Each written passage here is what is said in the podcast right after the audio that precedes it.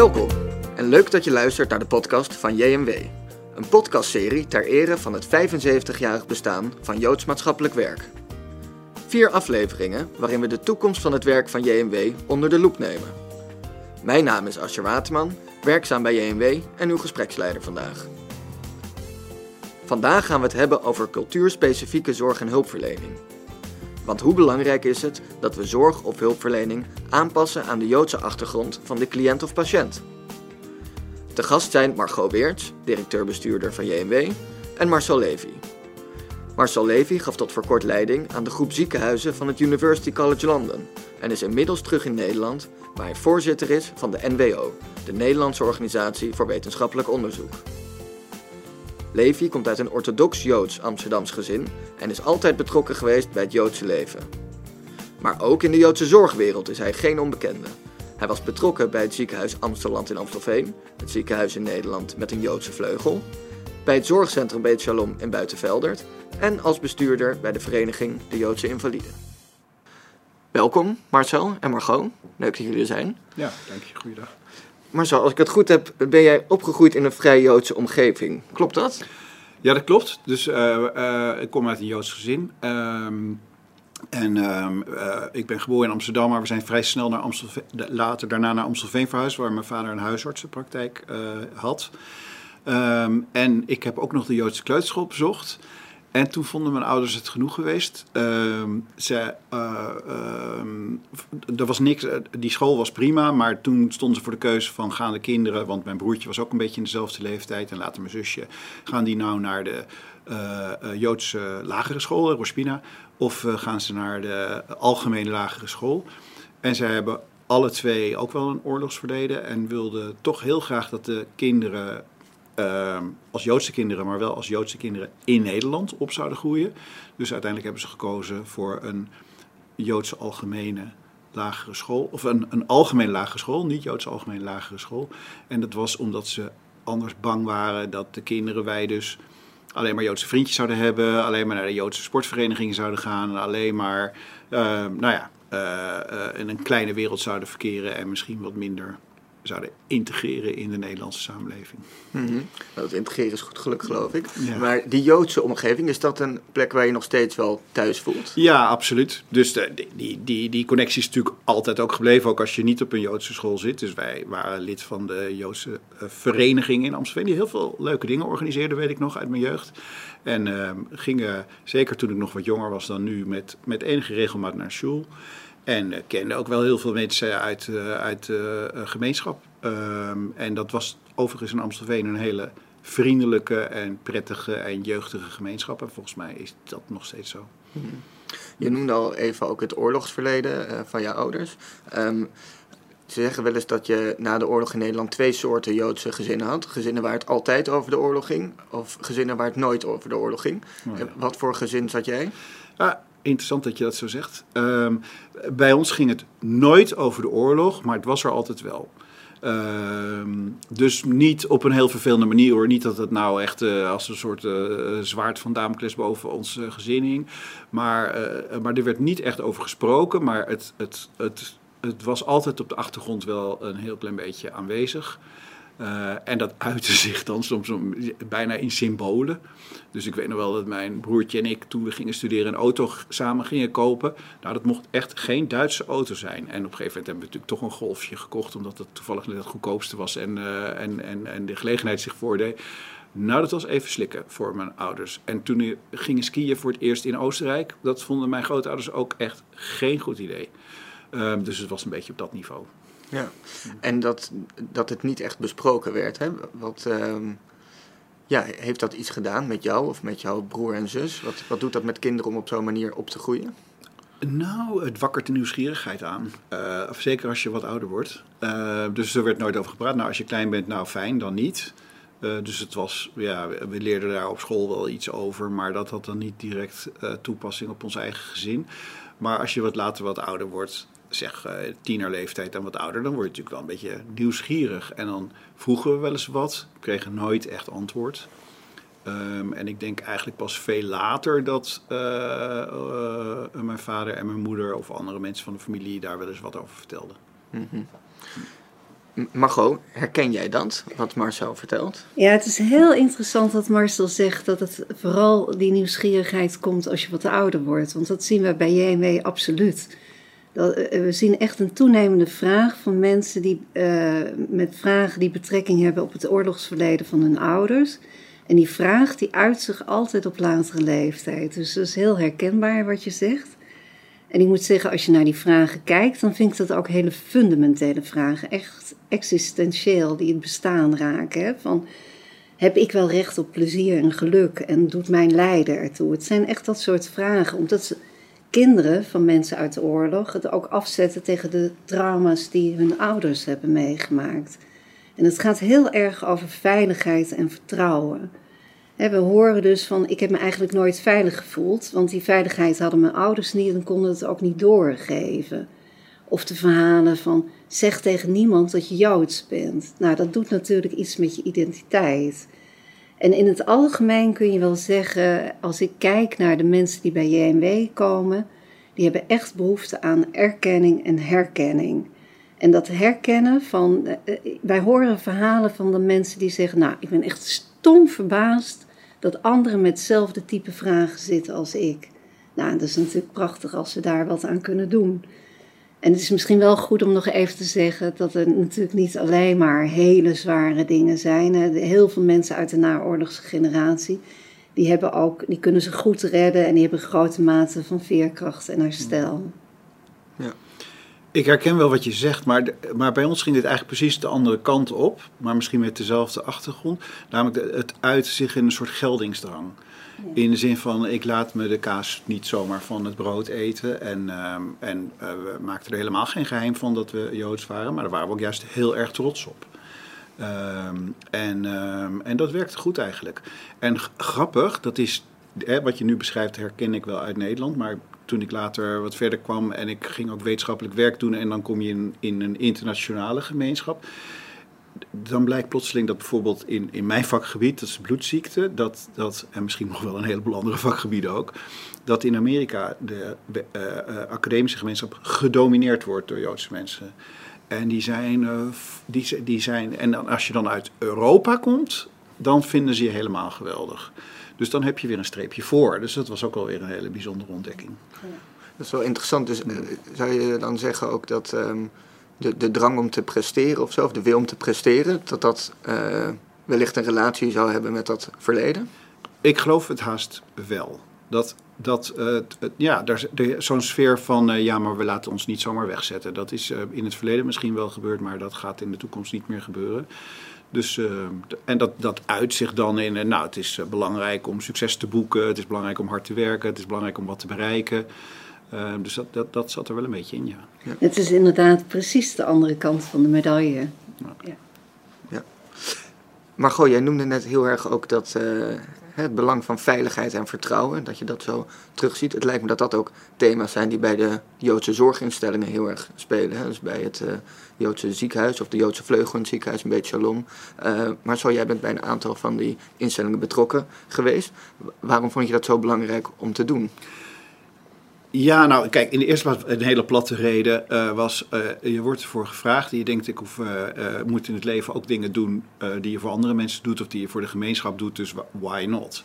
Ehm, dat was één reden. De andere platte reden, maar ook niet onbelangrijk, is ehm, ik deed het altijd samen met andere mensen en het waren altijd leuke mensen. Dus je beleeft er ook gewoon wel een beetje plezier aan om zo'n functie te doen en het, nou, dan die ontmoetingen zijn leuk en die, en die besprekingen zijn leuk en je leert allemaal leuke nieuwe mensen kennen ook.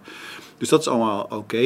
Er zit natuurlijk ook wel een, een diepere achtergrond in. Eigenlijk, um, veel mensen hebben toch op een of andere manier um, ja, hebben die impact van, uh, van de Tweede Wereldoorlog. Of direct of indirect in de volgende generatie of vanwege de wijze waarop ze opgegroeid zijn. En hebben daar allemaal verdedigingsmechanismen rondom opgebouwd. Dus hebben daar misschien wel helemaal niet zo'n last van van dag tot dag. Maar als je ziek wordt of als je zorgafhankelijk wordt, dan valt die verdediging heel snel weg. En dan krijgen mensen er juist heel veel last van. Um, dus dan komt het in, in, vaak in zijn volle omvang, terwijl het misschien wel 25 jaar weg is geweest, komt het dan aan de oppervlakte. Dus het is denk ik wel heel belangrijk dat we daar een open oog voor hebben. Heb je daar een, een, een concreet voorbeeld van? Hè? Dus dat je zegt van, ehm, eh, die, dat die context zo belangrijk kan zijn, omdat het later wellicht terugkomt?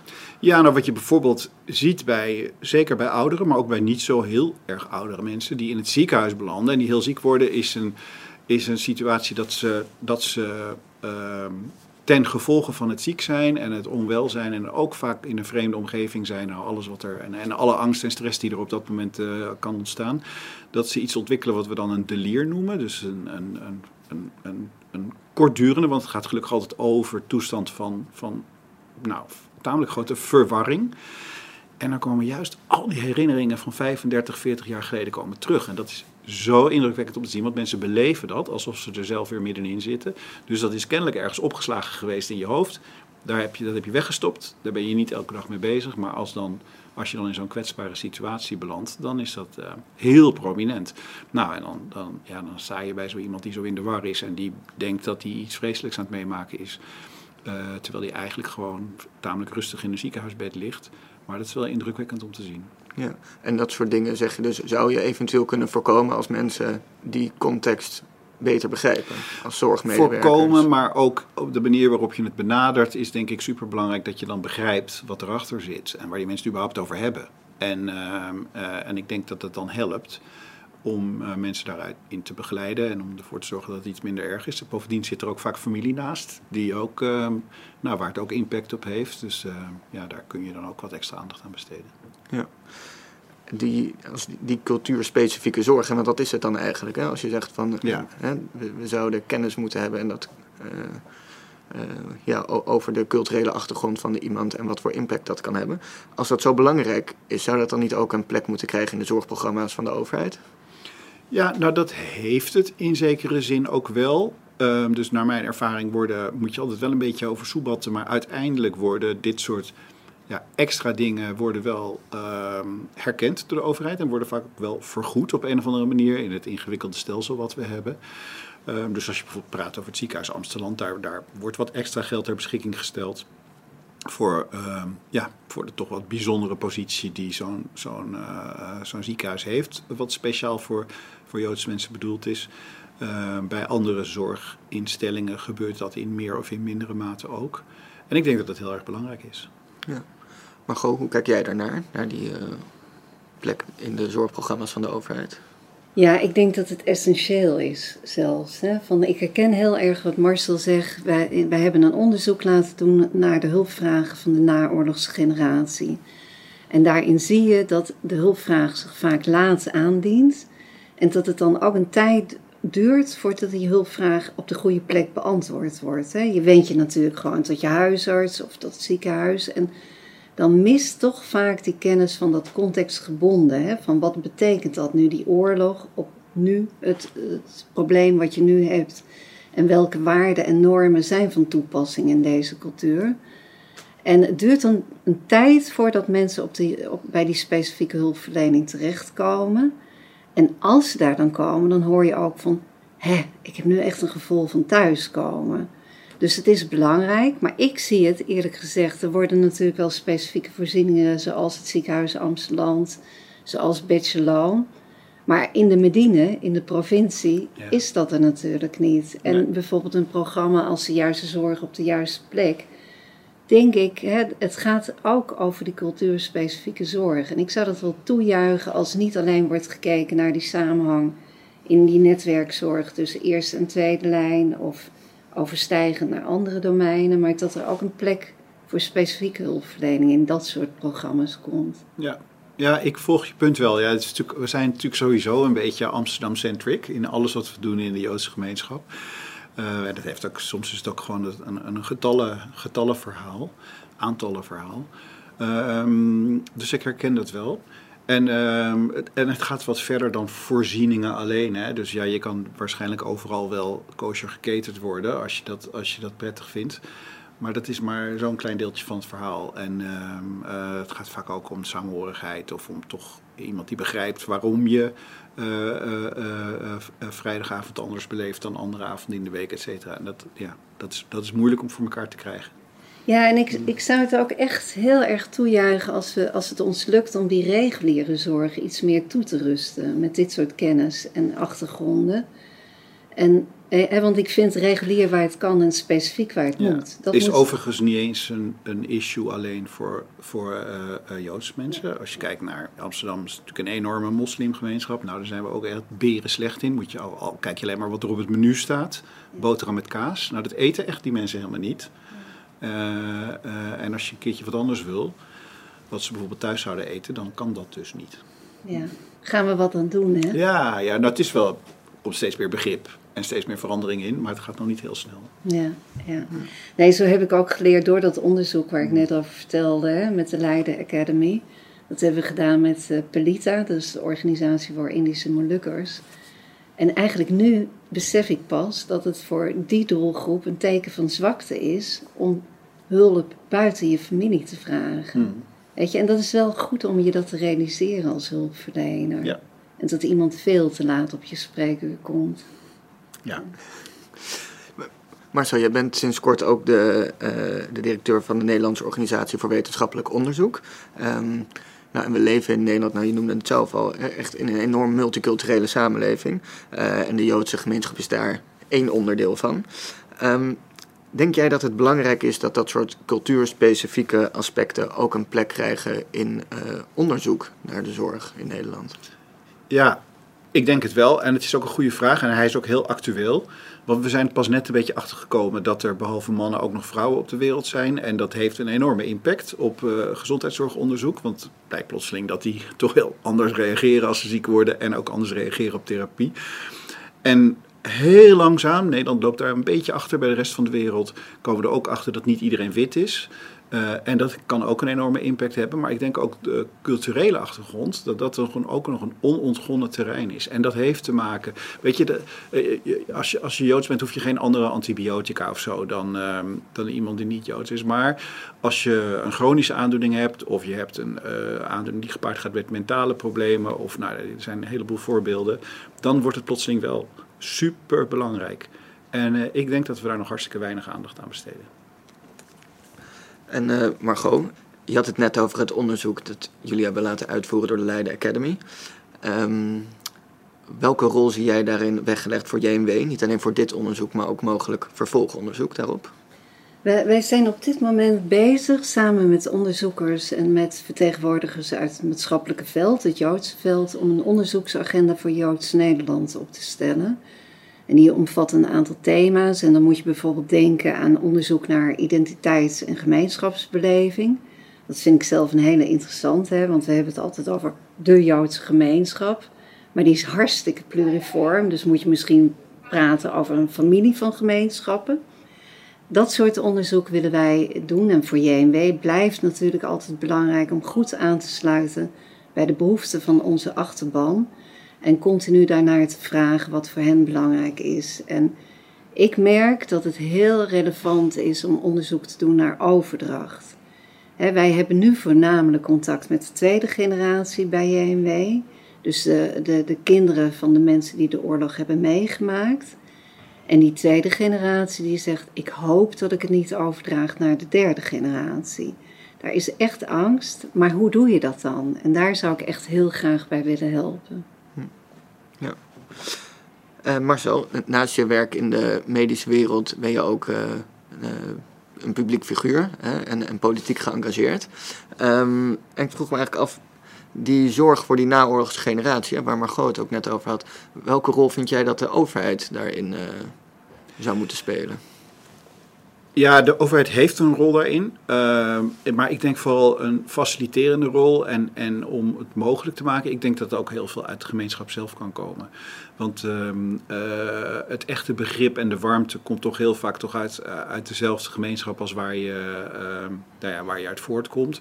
En natuurlijk kan de overheid dat stimuleren door dat financieel mogelijk te maken en door dat op andere manieren ja, gemakkelijker te laten plaatsvinden. Um, maar ik geloof ook heilig in het feit dat, uh, dat families of, of, of inderdaad gemeenschappen daar een uh, belangrijke rol bij kunnen spelen. Overigens gebeurt dat, voor zover ik kan zien, tamelijk goed in de Joodse gemeenschap. Dus er zijn ook heel veel Jules. Ze hebben contactcommissies. Eh, ik kreeg toevallig zelf verleden maand een kaartje van, eh, van de gemeenschap waarin ik de school vaak bezoek. ehm, eh, van welkom terug in Nederland. Weet je, eh, ik, ik zou ook heel gelukkig zijn zonder dat kaartje, maar ik vond het toch heel leuk om het, eh, om het te krijgen. Ehm, en dan merk je weer dat het best wel belangrijk is. Dus het is, ja, het is, niet, het is de overheid kan helpen, maar daar hoeft het niet alleen van te komen. Nee, dus je zegt eigenlijk van die overheid die moet de, de voorwaarden daarvoor misschien scheppen. En het is aan de gemeenschap zelf om daar verder invulling aan te geven. Absoluut. We, zitten nu, we le- we leven in Nederland sowieso in een gemeenschap dat alles wordt geoutsourced naar iemand anders. Eh, en als je bijvoorbeeld kijkt naar een eh, Italiaanse gemeenschap, dan is het heel normaal dat je voor je ouders gaat zorgen als ze ziek worden of dat je boodschappen doet voor de buurvrouw. Maar in Nederland hebben we dat een beetje eh, ja, van ons weggeduwd. Maar ik geloof dat het in de Joodse gemeenschap gelukkig nog wel een beetje bestaat. Mooi. Ik kan dat beamen. Dat hebben we in coronatijd gezien. Hoe bijvoorbeeld een organisatie als Maccabi, dat is een sportorganisatie in de Joodse gemeenschap. Hoe daar de vrijwilligers bezoeken gingen brengen aan ouderen om boodschappen te doen of andere klusjes. Dus echt een enorme saamhorigheid. Ja, heel mooi. Ja. Ehm, we, we hebben het eigenlijk de hele tijd gehad over eh, nou toch het, het doorgeven van bepaalde dingen van generatie op generatie. Sowieso iets heel joods. Marcel, wat zou jij willen doorgeven aan de volgende generatie? Nou, ja, ik, maar goed, ik ben een optimistische man hoor, maar ik, eh, ik ben vooral heel trots op, ehm, eh, op de Joodse gemeenschap. En, eh, en ik zie overal, hè, na dat trauma, wat nog niet eens zo verschrikkelijk lang geleden is van, van de oorlog en ook een enorme uitdunning van de gemeenschap, zie je het nu overal weer oppoppen. Zie je jonge mensen allemaal leuke dingen doen, geweldige loopbaan doorlopen. ehm, ehm, dus de veerkracht van de gemeenschap is wel heel erg groot. En eh, die zouden we eigenlijk eh, ja, nog wat meer dan we nu doen moeten koesteren en, eh, en daar trots op zijn. Of moeten vieren zelfs. En eh, ik weet niet of we dat genoeg doen. Nou, dat vind ik een mooi appel om mee af te sluiten. Om heel erg in te zetten op die veerkracht van de gemeenschap. Tegelijkertijd hoor ik je ook zeggen, die cultuurspecifieke zorg is nog steeds heel erg belangrijk. En zijn ook nog stappen in te zetten in het onderzoek. Maar de basis is om toch trots te zijn op eh, wie je bent. En om die achtergrond vooral heel erg te vieren. Ehm, dank beiden, dank Margot en dank Marcel. En dank ook aan de luisteraar. Mocht je meer willen weten over JMW, kijk dan eens op onze website www.joodswelzijn.nl. Daar kunt u ook deze en de andere podcasts nog eens rustig terugluisteren.